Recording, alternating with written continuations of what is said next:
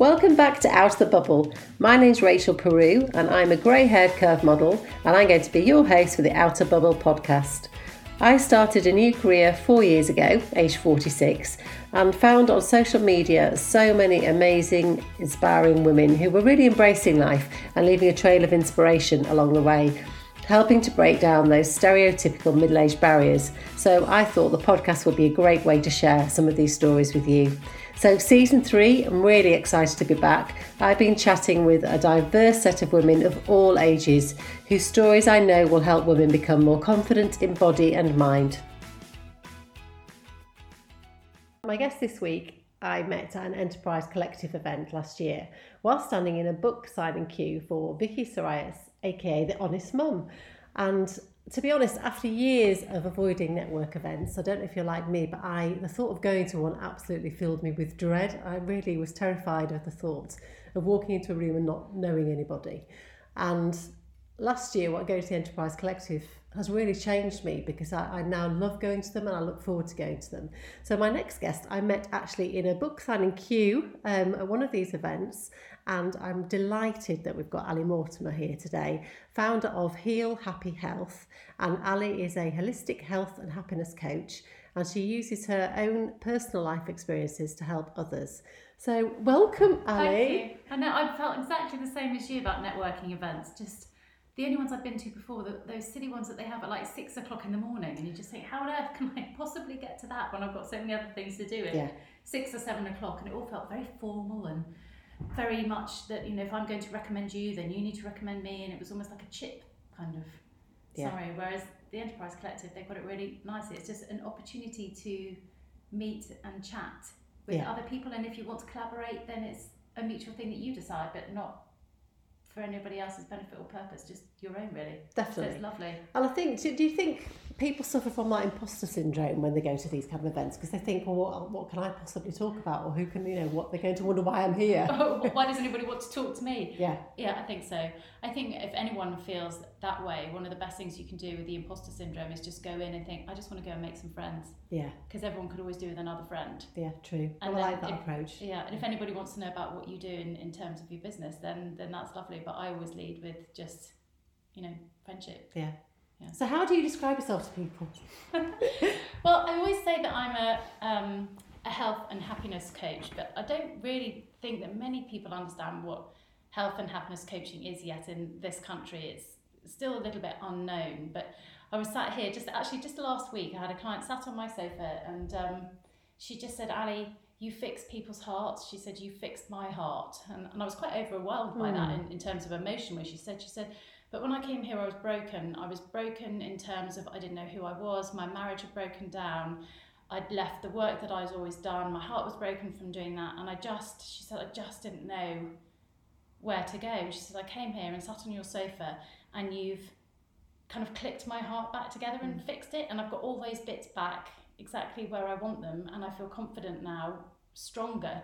And we talked about how heart um, and the word courage comes from the French word, obviously, la coeur, yeah. to have courage.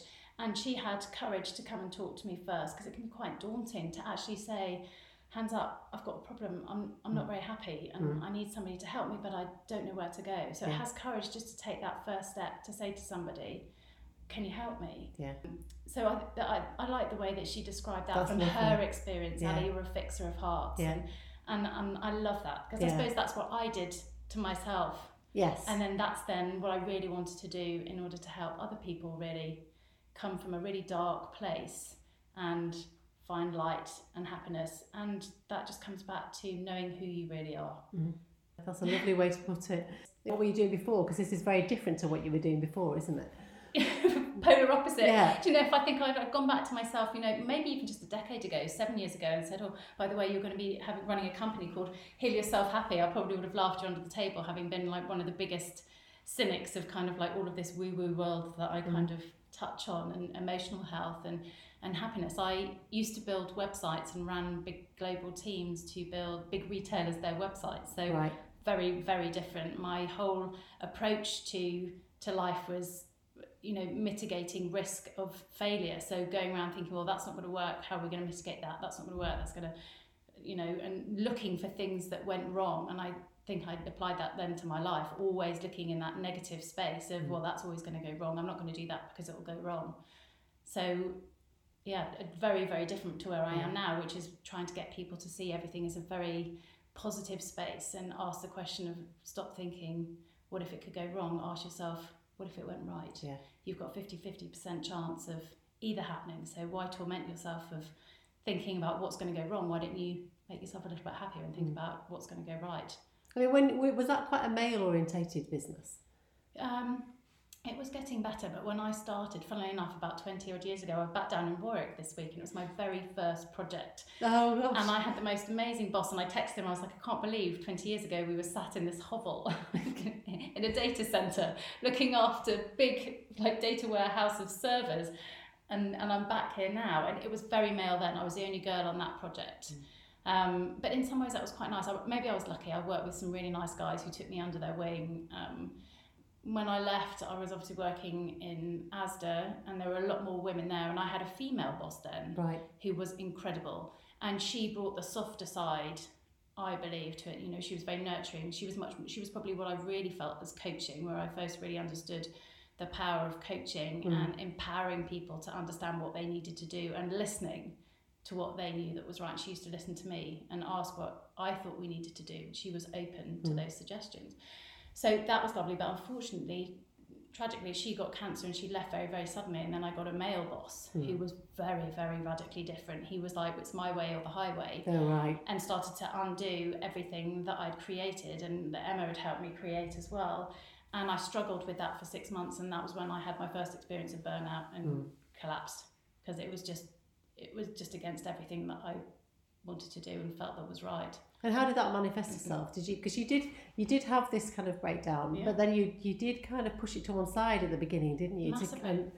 massively pushed it aside, and I left Asda quite suddenly, I suppose, in the end. And I didn't realise that I was burning out. I was working round the clock, and I and I recall so specifically the exact time that we decided as a family that it was time for me to leave.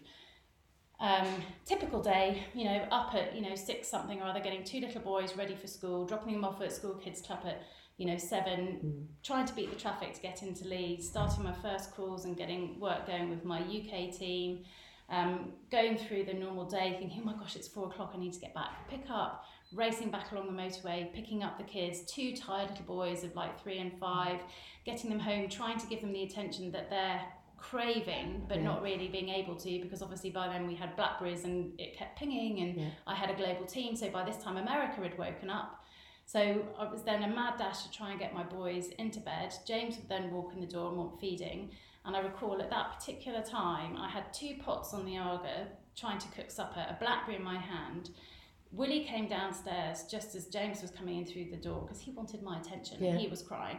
James then came in wanting supper. the pans were boiling over on the Aga. Some one of my one of my um, team had just been having a hissy fit and upset everybody in America, so I knew I had to get on a call back to America. And then the, the dog was sick oh, in the middle of just, the floor. Just icing on the cake. Gosh. and I was just like, James looked at me and I just said, "Can you deal with the child and the sick? I've got to go and get on a call with America." And I disappeared off into the um, into the study for the next two hours trying to sort out this this problem. And then when I came back, James Besson had cleared everything up, put the children to bed, made the supper, and then he just looked at me and he goes, "This isn't working, is it?" Mm. And then I just started crying, and he mm. said, "Well, I'll write you a resignation letter, and we'll just send it." Mm.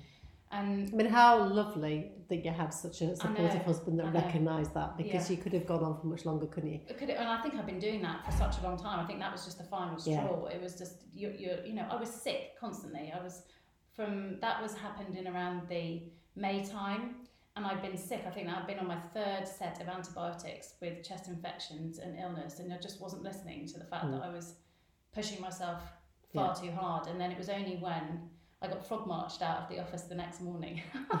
so I went in and said, they said, we got your email.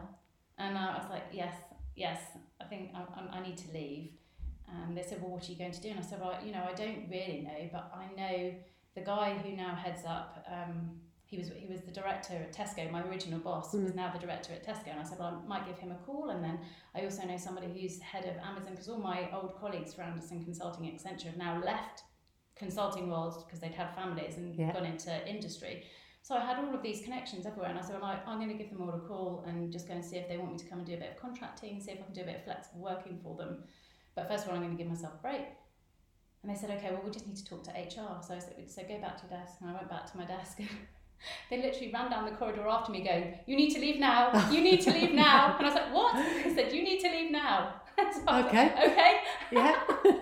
and then they put me on gardening leave for the rest of the summer, which was probably the best thing yes. that could have happened because I just I couldn't do anything. I just had to sit there and actually really listen to my body. And at the same time, my my mum was really poorly. She she had Alzheimer's and she'd had it for quite some time by that point, but I hadn't really realised how bad it was getting. And so I thought, well, what am I going to do with this time off? I'm going to start looking into a bit of health. Clearly, I'm not looking after my Yeah. health. My body's trying to Yeah. tell me something. So I became almost a little bit obsessed in trying to understand holistic health and reading all the books on Mm. what I could do and looking at my food and nutrition. And then I started to look into like Alzheimer's and what you can do to prevent that. And, and, and again, that was very similar. You know, Mm. preventative Alzheimer's is a lot to do with diet, nutrition, right. anxiety and stress, how it plays on your mind, sleep, huge thing. So I started to read up on all of that and got very, very interested in that whole kind of world. Same time, dabbled back in with, well, who am I? What do I want to do? I, I'm not Yeah. really quite sure. I'm obviously very good. at- How old were you at this point?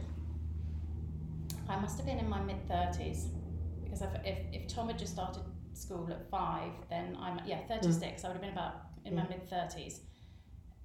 But then I had this whole crisis of identity of my God, well, if I'm if I'm not going to go back into corporate and do what I'm doing, Mm. who am I? Yeah. What am I going to do? Because I don't think I can just be a mum. Because Yeah. from a really young age, my dad has always said to me, "You can have everything. You can be this high flying Mm. corporate, you know, woman, Yeah. and you can have kids." So I thought, well, I can't let him down. I can't fail him by not doing that. And then James has always expected me to contribute financially. We've Mm. always contributed equally Yeah. financially. So it's like, well, how does that work and the pressure on him?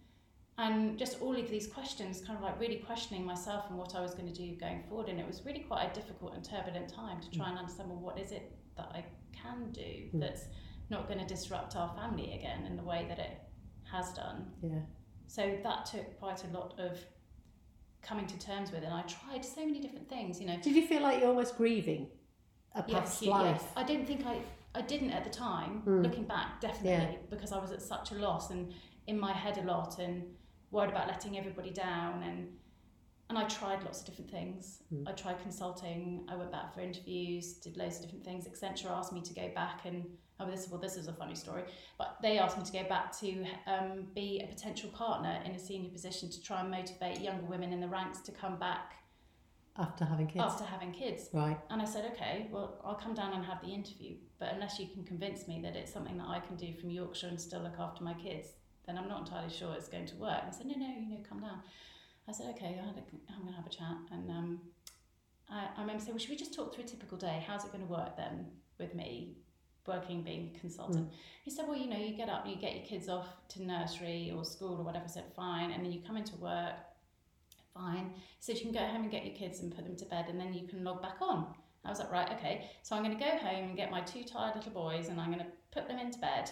And then my tired, stressed husband's going to come home and want some supper. So I'll cook him supper and then we'll probably have a chat. So it'll be about nine o'clock. So you expect me then to get back on and do a couple of hours work till 11 for me to then get up at six. I said, do you think I'm really going to be my best self when I come back? I said, mm, thank you very Doesn't much for the opportunity, but until, until you work out your Yeah. flexible working, Yeah, I don't think I want not- to take that job No. not, not for all the money in the world. I don't, that's just not going to work. So I tried so many different things, and then the hardest thing I think through that period of time was friendship, friends. You know, as supportive as they were, it was kind of. So what are you doing now? Yes. And and, and Yeah. I was like, well, I'm, I'm now going down this route, Yeah. and I felt like a It's real judgment, failure. Yeah, it's isn't it? huge amounts Yeah. of judgment, and I just. God, I haven't got it yet. And then it's just that constant, oh God, I'm a failure, I'm a failure. I failed at being a mum, I failed at having it all, I failed at this. And now I'm failing at trying to work out what I'm doing. And it, it was a really, really difficult, and it was probably about three or four years before I really kind of decided what it was Hmm. I wanted to do. But don't you think this generation, like our generation, Yeah. we grew up leaving school and being expected to do kind of one job for the rest of your life. And if you don't do that, and if you deviated from it, you Yeah. do. There is that kind of feeling of oh, you failed and you haven't Massively. done it right. Whereas now, luckily, I think the generations that are coming up can see that you can be. It's fluid. And you can go in whatever different direction, and you, and it's actually unlikely that you stay in the same job because you change, don't you you? do, and you mature, and your interests change. And um, I have a lovely client, and she early thirties, maybe not even thirty now. And um, I work with her because she's trying to change careers and do varying different things. And she stopped looking after health, and she knew that that was impacting her health and happiness and, and what Mm. she was trying to do. And she just said she read up on multi-talented people. She said that it's multifaceted, multi-talented, and she said now people can be a lot of different things. You're not expected to just be a lawyer Yeah. or just be a pianist. You can be a piano playing lawyer, Yes. and you know you could be a you know shit hot lawyer in the day, and Yeah. then go off and you know go and be a concert pianist in the evening, Yeah. and that's okay. And and I think I, I like that aspect. Yeah, I. So I think you need to have more strings to your bow, and I think Mm. the more strings you do have to your bow, the better in this day and age. Yeah, definitely. I've just the meeting I've been to this morning. I had a fitting for a bridal shop, Yeah. and she's a part-time lawyer. So during the day, three days a week, she works in um, divorce lawyers Yeah. department, and then the two days a week she works in her own bridal business.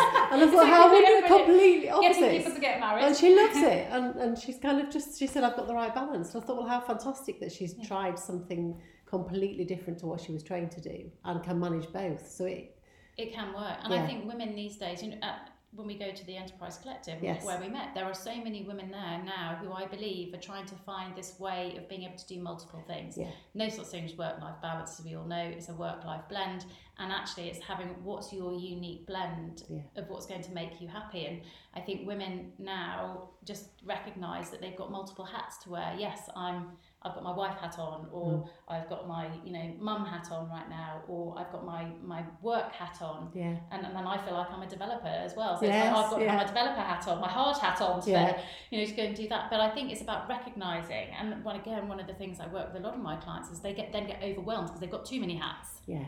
and it's about saying you just have to take a breath. You can't be all of those all in one go. If you Mm. try and be mum, wife, developer, worker, you know, whatever it is you're doing, you will struggle. Mhm. You need to consciously put on this hat of right. I'm going to cook supper and be good wife, good mum, and Yeah. do that. And then I'm going to take that off, and now I'm going to be the next hat, and I'm going to put that on, and I'm going to solely focus on whatever work it is that I'm doing until whatever time, and then I'm going to take that one off and take a breath, and then I put on the next one again. And I think it's about con- making those conscious conscious choices throughout the day to be that bit of you Mm. and embrace all of it. So was there a defining moment then that you thought, actually, yes, that's what I want to do? Or was it through the soul searching over a couple of years that you thought it's something that might work, but I think there were seeds, and I can look back now, and everything took me in a, on a right path. We talked about it just before Mm. we came on. You just have to go with the flow a little bit, don't you? Yeah. And, and trust and believe that if you look back, you connect the dots, and it was the right thing for you to do at the time. My mum got very poorly.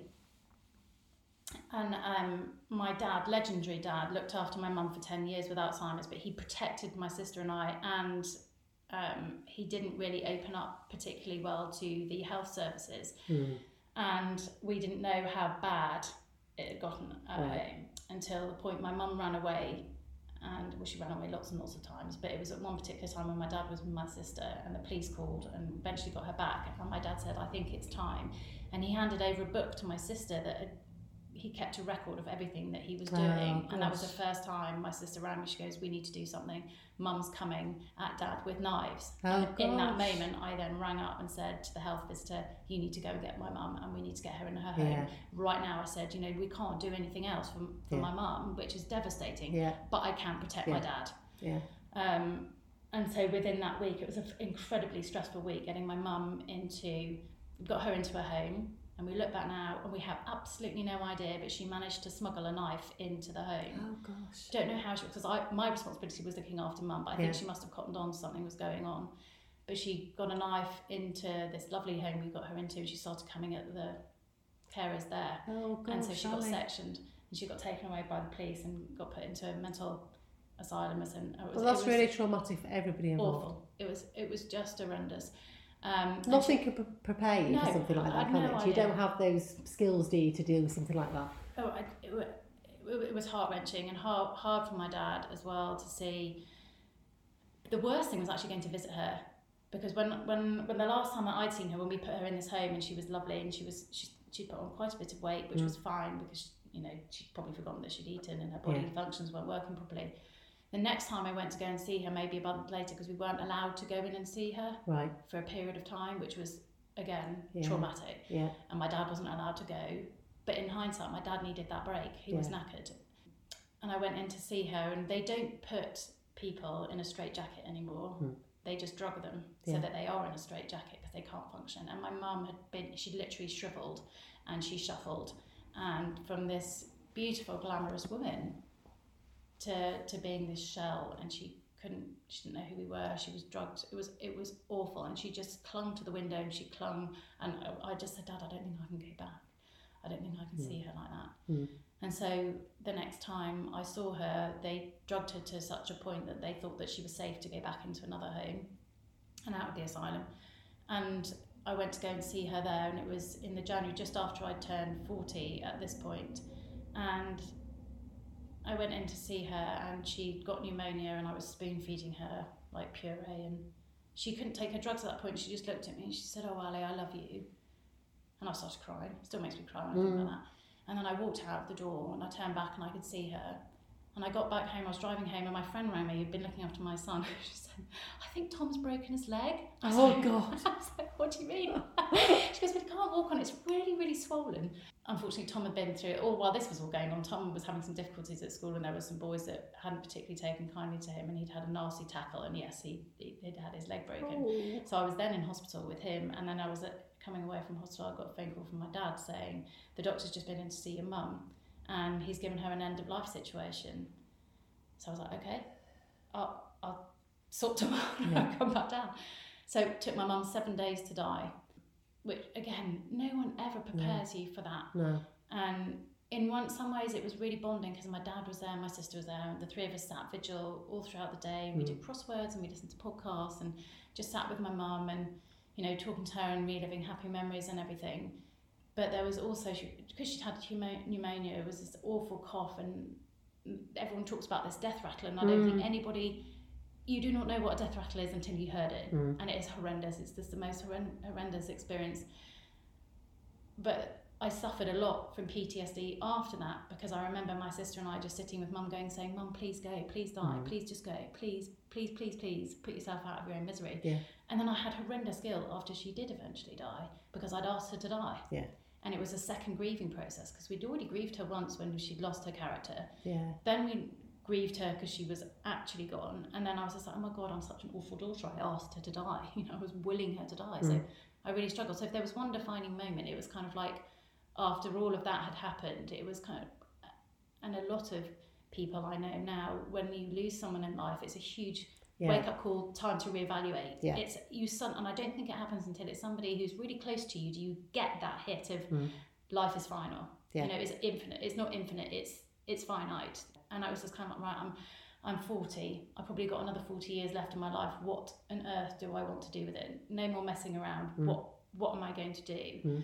And I thought, well, I've loved this journey of understanding health and how it impacts your body and how you can prevent disease by doing it, both from a mental and a physical point of view. I really want to do something with that. So I started to look into proper courses, not Mm. just me, you know, reading hundreds of books and watching clips of amazing people, but what can I do to actually get that rubber stamp and certify myself to be able to help people? Yeah. Um, and I found a few courses, and then I found one that I really wanted to start, but um, then something else happened that just meant that I couldn't. My whole world came crashing down when my marriage broke down, and I'd, I lost everything again. I had more PTSD, Mm. and that was when I was diagnosed with clinical depression, and. In some ways, and you say when you look back You, and you connect the dots. things. It's like, oh my god, how much more can this woman take?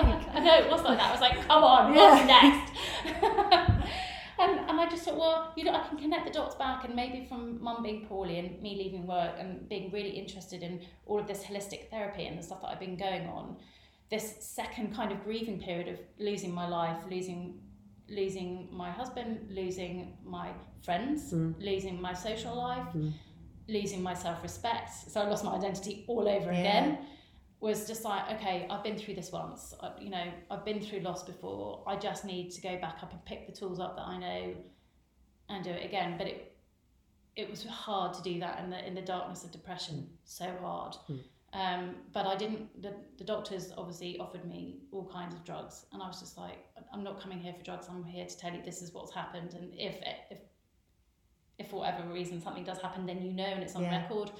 Maybe I was coming in for a bit of a cry for help. Yeah. Um, but I just said I don't. I don't think I want to do that. I think I'm going to go down the holistic route and meditation and mindfulness was my saving grace. I remember when my mum was dying, I used to lie on the conservatory floor in the evening when we got home, and I would just look up through the window and look at the trees, and I would just listen to my breathing and looking at the trees and just kind of bringing myself to being in the moment because I just kept worrying about what am I going to feel when she dies? What am I going to have? Mm. And, and that was just too painful for me to bear. So I would do that, and then in the mornings when I was up and awake, I would go running round home, which was beautiful. And that was another almost mindful practice because I couldn't think of anything else other than the pain in my chest and the pain in my legs. It was just like I have to be in this moment. I can't think of anything else. So when everything happened in terms of my marriage, I was just like, just go back to that and do what you can do Basics. do simple steps, basics. Yeah. If you can't eat, because I had had real problems, but I had an eating disorder as well. Just the thought of food made me feel sick, so I was incredibly underweight, Mm. which was dangerous. Um, but I was just like, come on, you know what you need to do. Just make if you can have a smoothie or make some soup. Just try and eat something Mm. to look after yourself because you've got to be strong because you've got two small boys you're looking after. Yeah. So you've got to look after yourself in order to be fit for them. And in some ways, I look back now, and maybe that was another defining moment because everything had shattered. You know, I'd lost so much over the course of those few Mm. years. The whole kind of foundation of life, really. The foundations Yeah. are gone. Yeah. And I was like, okay, I'm going to build up from the bottom again, but this time I'm going to do it my way Yeah. and I'm going to only do it for me. And I could look back and I think, you know, there, maybe there was some element of me before wanting to please my dad, to be this person that could do everything, have a Mm. family, have a job. I was trying to please James by bringing money in and being the perfect mother, and but yeah, at the same time being like his mum, who was an amazing mum, and being this perfect housewife. And I was Mm. trying to be everything for everybody else, but ignoring Yeah. myself. Yeah. Which I think is actually really common, isn't it? So common. I think women really do kind of Yeah. lose themselves.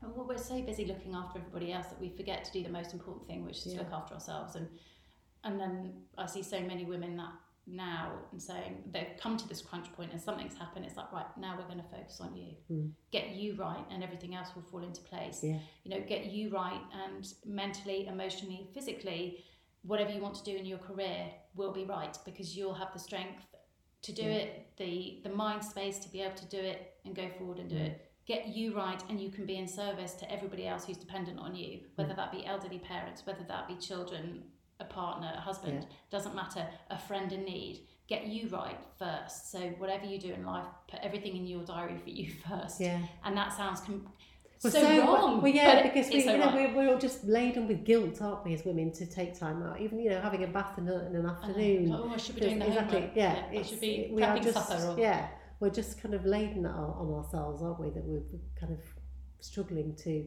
allow time to, but it's so important. Yeah, and if uh, if you can see it from that other other perspective, so in some ways it was a gift that everything was kind of obliterated for me to actually go. Do you know what? I don't care about anybody else. I'm going to just focus on me. What Mm. do I want? And then from having done that, everything else has kind of clicked back into Mm. place. You know, I'm living in our dream home. Mm. Our relationship is better than it ever has been. Mm. Our boys are really, really happy. I've Yeah. got a thriving business. I help people Yeah. mend their hearts. Yes. I mean, Yeah. what, what more could I ask? It was just like, you know, if I could go back to myself four years ago and tell the story that it is going to be Mm. okay. I don't think I would have believed myself, No, but And what I love about the story is, as awful as it, the experiences you've had, is now you can use all that experience to help other people, which is what you're doing, which yeah, is invaluable, really, isn't it? yeah. It's, and, I, and I feel blessed that I, I can do that. And I remember reading, I can't remember who was it, maybe it was Wayne Dyer. He said, if you ever go through challenging times, the key thing is to be able to use those challenging times to then help shine a light on others in Yeah. challenging times. And, and I remember holding on to that and thinking, I've been given this. You know, I've been given all of this crap in order to go through it for some reason that is going to have a good reason at the end of it. Yeah. So, and I held on to that. I just kept thinking, I can get through this. I will get through this. You've been given this mountain so that you can show others that it can be moved. Yeah. Was another quote that I loved. And quotes Yeah, was like ma- massive for me. And Yeah. I would just find quotes all the time just to help me keep going. And did you have them somewhere visual that you could see them every day, or were they just in your head? No, I had lots of different ones that I'd save them on my phone or they'd be on my screensaver. I used affirmations an awful lot Mm. and they were pinned up by my mirror. My favourite quote, there were two quotes um, that I had pinned up by my mirror every day that I looked at, and one was love yourself enough so that others know how to love you, because Mm. I think that's so important. Yeah. You know, I hadn't been loving myself or honouring myself or respecting myself, so no wonder, you know, Mm. I was being treated like crap Mm. by work, by, you know, whatever. Yeah. And it's like, okay, if I love myself enough, then I know when to say no to people because I respect myself enough to say, no, that's that's not how you treat me. That I'm Yeah. not going to be treated like that. Yeah. And then the other one was um, bring yourself joy so that you can bring joy to others. So the more you feel joyful yourself, and you know it, someone who comes into a room who's really joyful and happy just creates that ripple Yeah, effect. completely. Yeah so another thing that I do with a lot of clients is say, you know, they're going going back to this permission thing and guilt. Give yourself permission to love yourself Mm. and give yourself permission to actually do something you really enjoy doing. Mm. Because then you'll be able to, you know, ripple that effect onwards. And I work on a concept of writing a joy list because underneath that quote um, about joy, I wrote, I, I just, I remember reading it the first time and I was like, oh, bloody hell. I don't know what brings me joy. I'm in, a, I'm in the bottom of a pit at the moment and it's all dark. I can't even remember what I used to like doing. Yeah. And then eventually I just sort of, I think I meditated at the time and I was just like, please remind me what brings me joy. Please remind me what brings me joy. Um, and it came back just to the small things. It was like, you love running, you love being with your friends, you love volunteering, you love um, being with family. I can't even remember, there were a few things on my list. You love baking was another Mm. one. You love writing was another big one. Mm. And then I just thought, right, okay, every day I'm going to do one thing. If I can only do one thing today, I'm going to do one thing off that list, whether that be a run, whether it be writing, whether it be, you know, being outside in nature. If I can do one thing, then I've had one moment of joy Yeah. in this very, very dark space.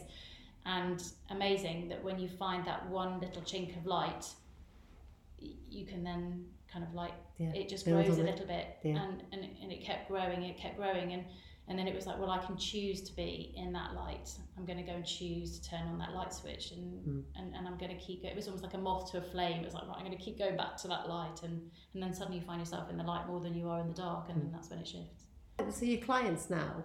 So what do you what do you offer as, as as a service? Because obviously you've got all this experience and Yeah. qualifications now.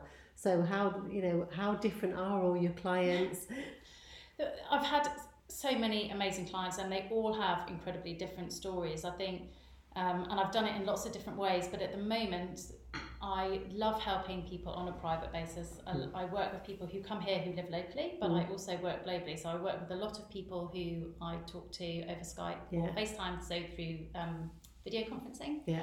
Um, some people actually like speaking to me on the phone Right. they don't like to see my face and I get that Mm. Because it's just a voice asking you questions Yeah. and you don't have to look somebody in the eye especially if you're feeling elements of embarrassment or shame Yeah. and you're sometimes it's just easier to do it that way which is fine. So that works really well. So I work with people privately Mm. um, and I work with them over a period of six months.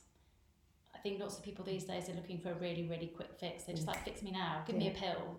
Just I need to get on. Mm. it's actually no it takes quite time often- to make Yeah, there's quite often so much tangled up in people's ha- Yeah. history that's got them to the point that you can't just Yeah. unpick it in six weeks, can you? I like to show them the diagram of kind of like a, a or an analogy of an onion. Once you fix the outer layer, there's another layer, and we'll Yeah. fix that one, and we'll keep going until we find the diamond in the middle. And when Mm. we've got to the diamond, which is you, Mm. then you can start layering stuff back Yeah. up. But that takes time. So the people who come to me is usually the first element is we need to heal you. Whatever it is we need to heal, Mm. we'll go through that healing process of you know going back to basics Yeah. or actually saying what needs to be said. And then once they've healed, it's then right, okay, let's look at going forward. What's going to make you really happy? What's going to make you really healthy? Let's build practices and lifestyle practices into that Mm. to, to take you forward. So that's you don't do that in one session. No, yeah, So and, and I also like to say, you know, six months is optimal because a lot can happen in six months. Yeah. So when I'm there, if something else happens Mm. to help you get through that, Yeah. or you know, seasons change. You know, some people really struggle in the winter. yes, So yeah, and then but then you might find it easier in the summer or vice versa. So Mm. it takes that length of time. I also work with people group coaching. I've written an online group coaching course because I was finding well I can see people here privately. I want to help more people. So how can I do that so I can Yeah. see people in groups? So that's what it's called the Heal Yourself Happy Academy and I work with 10 women at a time and only 10 so that I have enough time to support them and they all get it feel like they're getting enough Yeah. support from me And then again, I suppose that's like building a small community as well, isn't it? Which is what it's. Exactly that. And Yeah. there's something so magical about women coming Yeah. together. I think some of the, sometimes, again, it's this courage piece. They're a bit nervous about coming into a group of women, especially if they don't know them. But Yeah. the women who come out of that, they've made friends for life. They've Yeah. gone through amazing changes and they've connected and they've bonded. And some of them who live close meet up. Otherwise, they stay connected in other ways. Mm. Yeah. Um, and that's really magical. Just that that shared grief, shared loss, shared whatever, but also Yeah. that shared kind of success and celebration. Yeah, is and also going through that journey through the through the course together. Yes, Yeah. exactly. And I t- for both private clients and then also the people I work with on my group coaching through my own experiences and everything that I've been through and then through my first year of working with clients I started to notice lots of similar patterns, similar traits, similar issues, Mm. commonalities really. And but then also through that you could see what worked with each kind of which Yeah. techniques worked. So I created my own framework that I, that I think people like a framework. It's Yes. like a toolkit. It's just like, well, Yeah. what do I do? So right, we're going to go step like step by step. So it's uh, I created, I suppose, a signature framework. It's called my Heal Yourself Happy methodology, and it's got seven steps within Yes. it.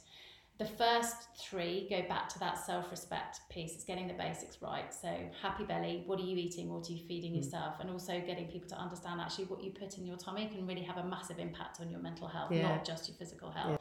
So sort your belly out first. Then we talk about happy body. What can you do to actually make yourself feel strong? Because once you feel physically strong, Mm. that can also make you feel mentally strong. How Yeah. are you looking after your body?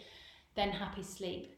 Um, and again, that ties in very much with a lot of mental health. When, when I was going through my times of clinical depression and I had insomnia, I just Mm. couldn't sleep. That also then had a negative impact on my mental and Yeah. emotional health. Yeah. I mean, you know, it's awful, isn't it? Yeah, If you don't have any sleep, you're so much more responsive and vulnerable to. and you're just emotion- really living on adrenaline, aren't you you? are. And you can't do that over a sustained period of time. So if you get the basics right, you know, how you're looking after your body through what you feed it, how you're using it, and then how you're sleeping, then you can move on to the next one, which is all about getting in, in touch with your mind and becoming the master of your mind. So if you've been through some difficult times, Mm. you you can struggle with anxiety and anxiety is usually worrying about something that's happened in the past Yeah, or worrying about something that may or may not happen in the future. And either way, you cannot change them. You cannot change anything that's happened in the past. It's Mm. done.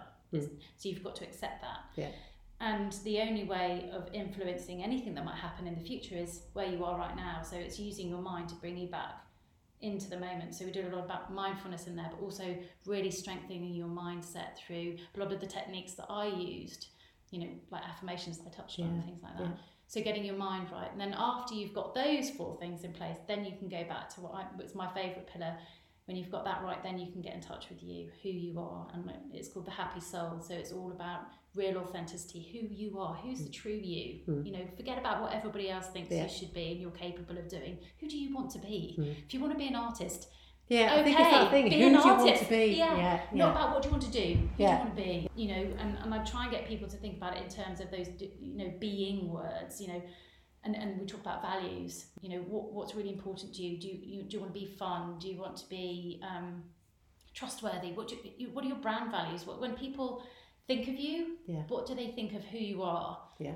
And then use that to try and then determine what you want to do what's your purpose and that may or may not be something that you want to do as a career it could be something that goes alongside your career for you to enable you to do what you know you need to do because so Yeah. many people i think feel trapped in a job from a financial perspective Yeah. even if they don't like it it's like okay i recognize that i'm not telling you to leave your job but actually what could you do in your life who could you be what else could you do outside of that so that it makes it okay for you to go and do Yeah. And that just that. doesn't define you. There's no that, you're, that's not your defined Yeah. so happy soul I love as a, as a topic and that can be very enlightening for so many people just give themselves permission to, to be Mm. It's that themselves word again, it's permission. Please It give yourself permission it is, isn't it? and then we move on to happy connections, which I hadn't realised, having been such a connected person all my life and loved being around people, I Mm. did not realise how many lonely women, Yeah. lonely people there Yeah. are. You know, and possibly with the changing shape of the way that women work, you're either at home on your own a lot with your kids at school, and Mm. Which can be really isolating. I know when, I, when, when I've I talked to you briefly about it before, when my daughter was at home, Yeah. she was homeschooled, and I found myself kind of stuck at home really, Yeah. and all my friends felt like all my friends were getting on with life and yeah, had careers and doing what they're doing. and I, I had nothing to contribute to to conversations because it was like, well, what have you done today? Or like, well, you know, if, yeah, it's really difficult. So really hard.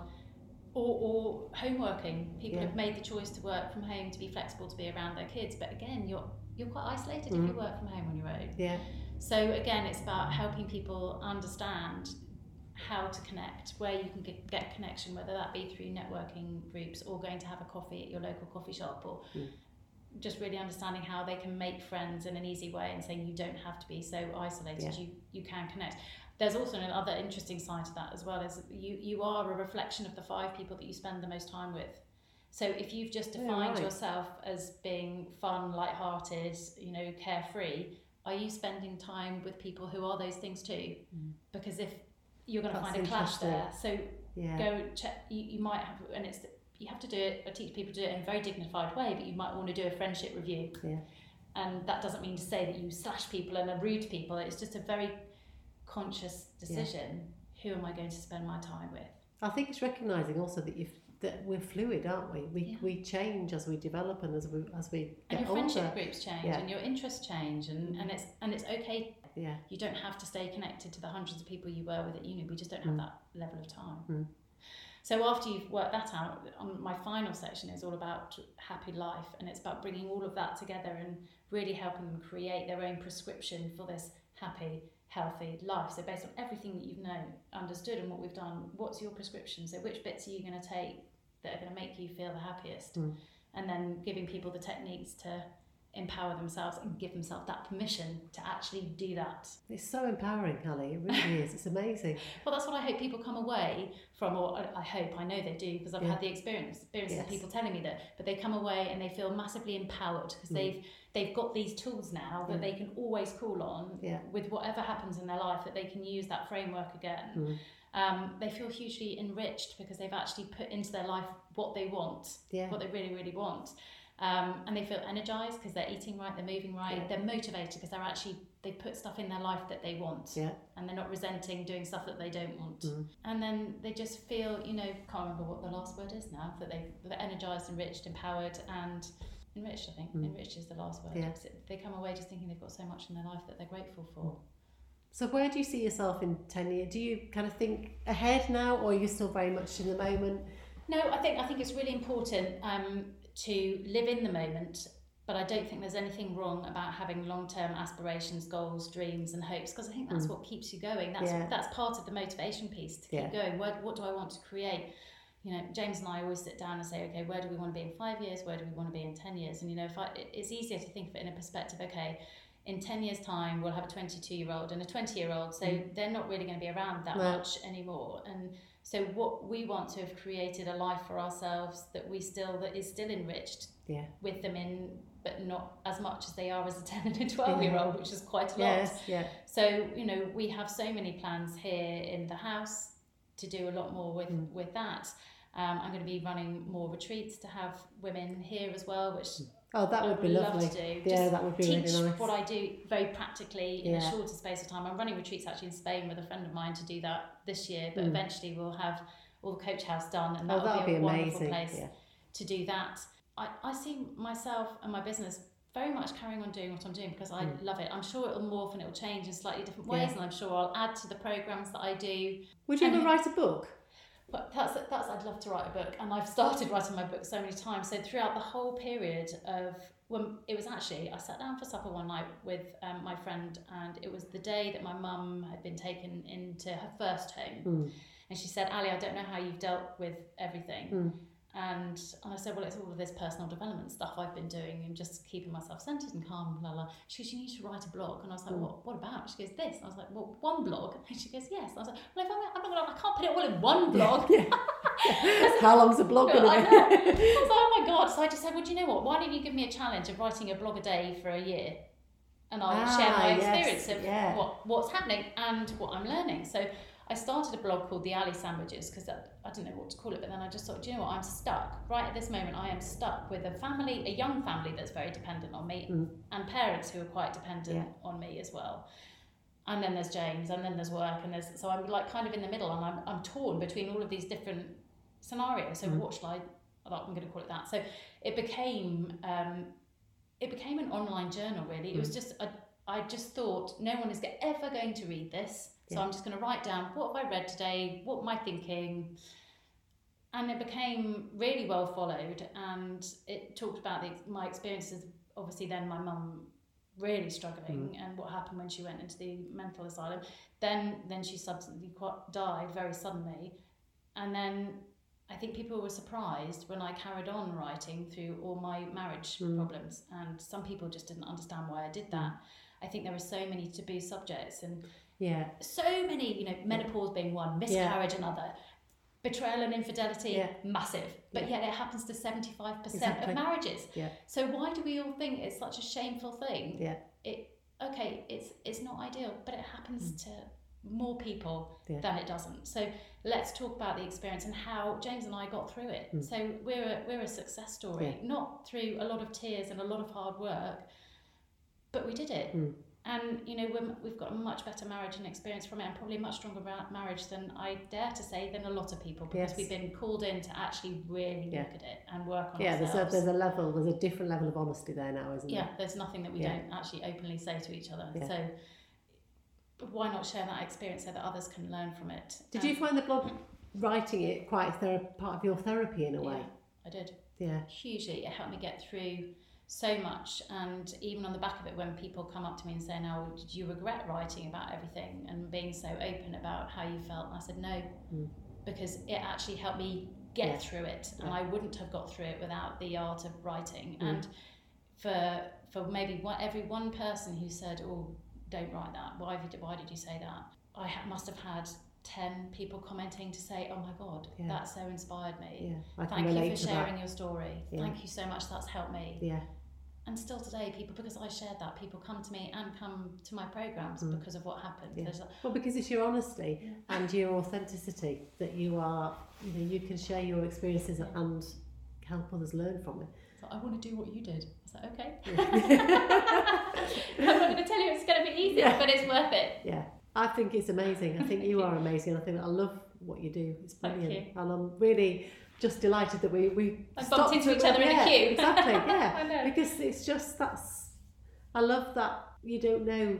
Everyone's got a story to share, Yeah. and unless you start talking to people, you just don't know, do No, you? you don't.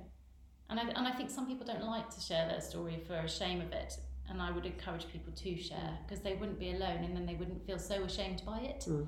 because No. they would know they weren't alone. Yeah, that no, I think it's fabulous. Thank you. So my last three questions. Oh, go on, yeah. So, favorite? Do you have a favorite music or song that's got you through all this? Your go-to song? My, yeah, my go-to song would have to be the one. Um, it was the one that my son my son played on the car. Do you remember I said he got, his leg broken Yes. by some of the boys that Yeah. didn't like him? And it was the song at the time. It was called Tit- Titanium, and I can't remember who done it. I should Yeah, look it up. no, but you know which one I yes, I mean? do, the the one- yeah. Titanium one. And I remember because I was so upset about my mum at the time, and and it was one song that I played an awful lot after everything had happened. Because after Tom had had his leg broken and in a cast for six weeks, it it happened to be sports day All right.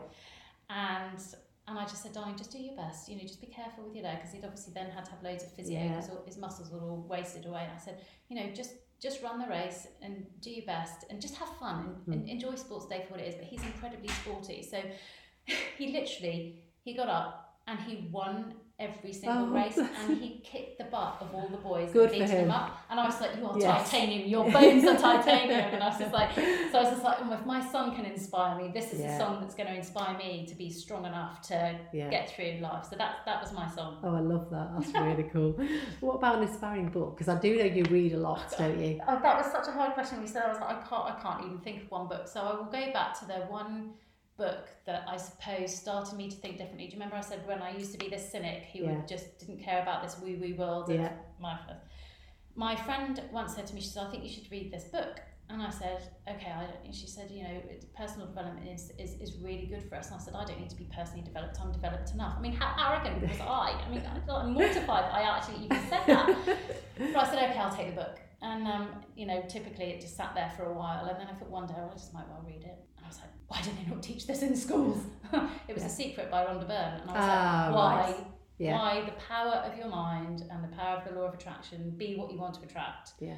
Just be. And it blew my mind. And that was a book that then suddenly get, oh my God, there is a whole world out there Mm. of all of this information that Yeah. and then that led me to Wayne Dyer and Eckhart Tolle and Marianne Williamson and Gabby Bernstein and just all of these amazing. There's there's not enough time in the day to read the books that I want to read. No, likewise, my list just gets longer Bigger and longer bigger, and then somebody will Yeah. recommend one, and I'm like, oh Yes. my god, when am I going to read that Yeah. one? Yeah. Thank God for Blinkist sometimes. You've just mentioned it briefly, and I, I always think, what's your thoughts on schools and, and the way they teach the personal development? Because obviously, this is something that for our generation is really Yeah. quite a new thing.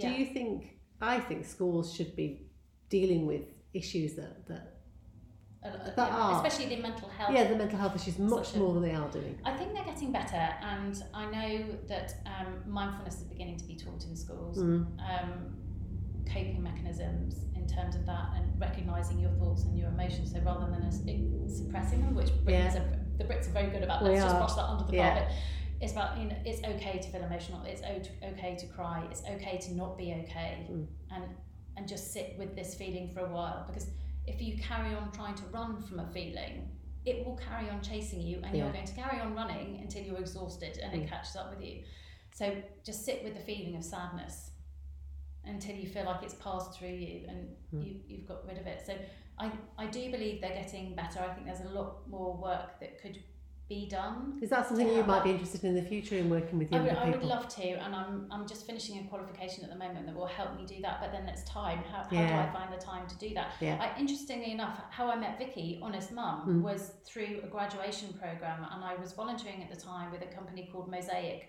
and it um, it was a wonderful program for girls initially. Although while I was working with them, we, we extended it to boys as well. But it was Mm. all about empowering them and giving them empowering techniques to move through. So one of the things we did was like a five finger if you're feeling sad or lonely. So it was for really underprivileged kids Mm. in the centre of Leeds. So some of these kids didn't have they came to school on the bus. No one got them on the bus. They were nine. Mm. Um, and when I asked them, it was really embarrassing. We were doing um, uh, Europe and various different things and breakfast. It was an exercise about talking about breakfast. And I said, well, if you were to have breakfast in France, wouldn't you have a croissant? And they were like, what's a croissant, miss? And I was like, oh my God. Yeah. I felt absolutely mortified. Mm. Um, so I think there are schemes that are happening and they just almost need to be part of the curriculum Yes. rather than just being an external Yeah, external one, bring it in and it, Yeah. I, for everybody. and yeah. I'm, su- I'm sure they're getting there because obviously mental health in adults now Mm. is getting such high profile.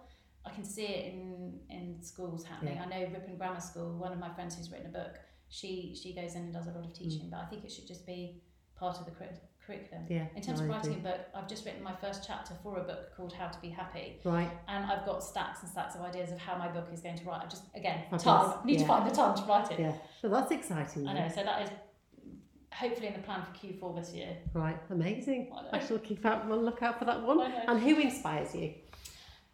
There are, well, I've already talked about how my son inspires me, Mm. Tom. You Yeah. know, just I think children can inspire us Yeah, so much. You know, with their resilience, their Mm. ability to bounce back and yeah, smile and play. I think sometimes that we can all take ourselves a little bit too seriously, myself massively included, and just have to remind myself to let everything go, have fun, let loose, and laugh a lot. So Yeah. they massively inspire me.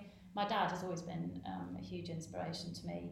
He went through terrible, terrible times in his youth, and I remember him saying to me when everything, my world collapsed, and he just said to me, he said, Ali, you're a Brooks, my maiden name. He said, Mm. you're a Brooks, and he said, shit, lands on the Brookses. He said, but you'll be a rose rising through that shit, never you mind. Oh. And he said those words, exact words to me. I was like, oh my God, Dad. Mm. goes, don't worry, we'll be fine. Mm. And he was right. And you were, yeah. yeah. Yeah. Well, thank you so much for sharing all so that with me. It's really been quite moving, to be honest. It's just because I can relate to, to different parts of it, and it's about that personal journey and your growth, and to see where you are now, and then helping others is just fabulous. Thank you. Thank And you. thank you for what you do as well and oh, getting everything out there so that we can all hear these amazing stories. Well, it is stories that bring, It is. bring it to life or the courage for somebody to say, oh, that's Yeah. what I need to It's do. somebody being able to relate to somebody else and think, actually, I'm not on my own. I, Not I- on your own. yeah, exactly yeah. that. If you want to find out more about Ali, please go to healyourselfhappy.com and you can also find her on all social media platforms Facebook, Heal Yourself Happy, Twitter at heal.ali, and Instagram, heal underscore yourself underscore happy. And I will be back next week.